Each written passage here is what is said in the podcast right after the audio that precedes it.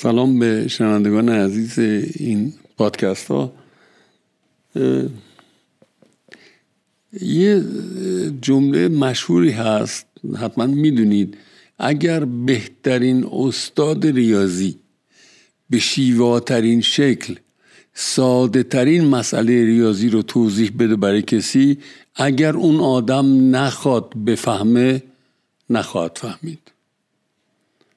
مقصودم چی از این؟ یه پدیده اساسی روابط فیما بین دو یا چند انسان پدیده اثرگذاریه.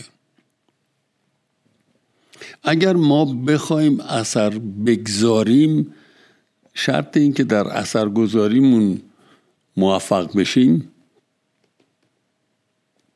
شاید.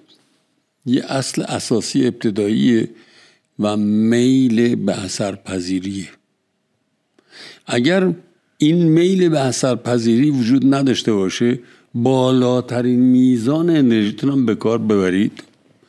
برای اینکه روی کسی اثر بذارید فایده نداره. چرا فایده نداره؟ چون اون چیزی که بهش میگیم اختتامیه سیستم عصبی یعنی حسهای ما کسی که نمی‌خواد اثر بگیره حساش بستن کرخن. این فقط به علت توانایی یا ناتوانی اثر گذارنده نیست. این به علت شرایطی که اثر گیرنده اثر گیرنده نیست اتفاق میافته. به نظر من یه نکته اساسی هست که ربط داره با تواضع. اگر بالاترین مرحله رشد شخصیتتونم باشید آیا مایلید که کسی همت بکنه و اثر بذاره روی شما؟ و اگر این اثر رو مثبت دیدید میپذیرید؟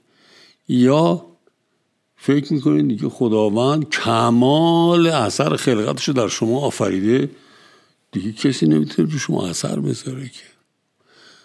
کسی که فکر می‌کنه خودش کمال رشد و تکامل دوچار یه گستاخیه به نظر من ابلغانه است.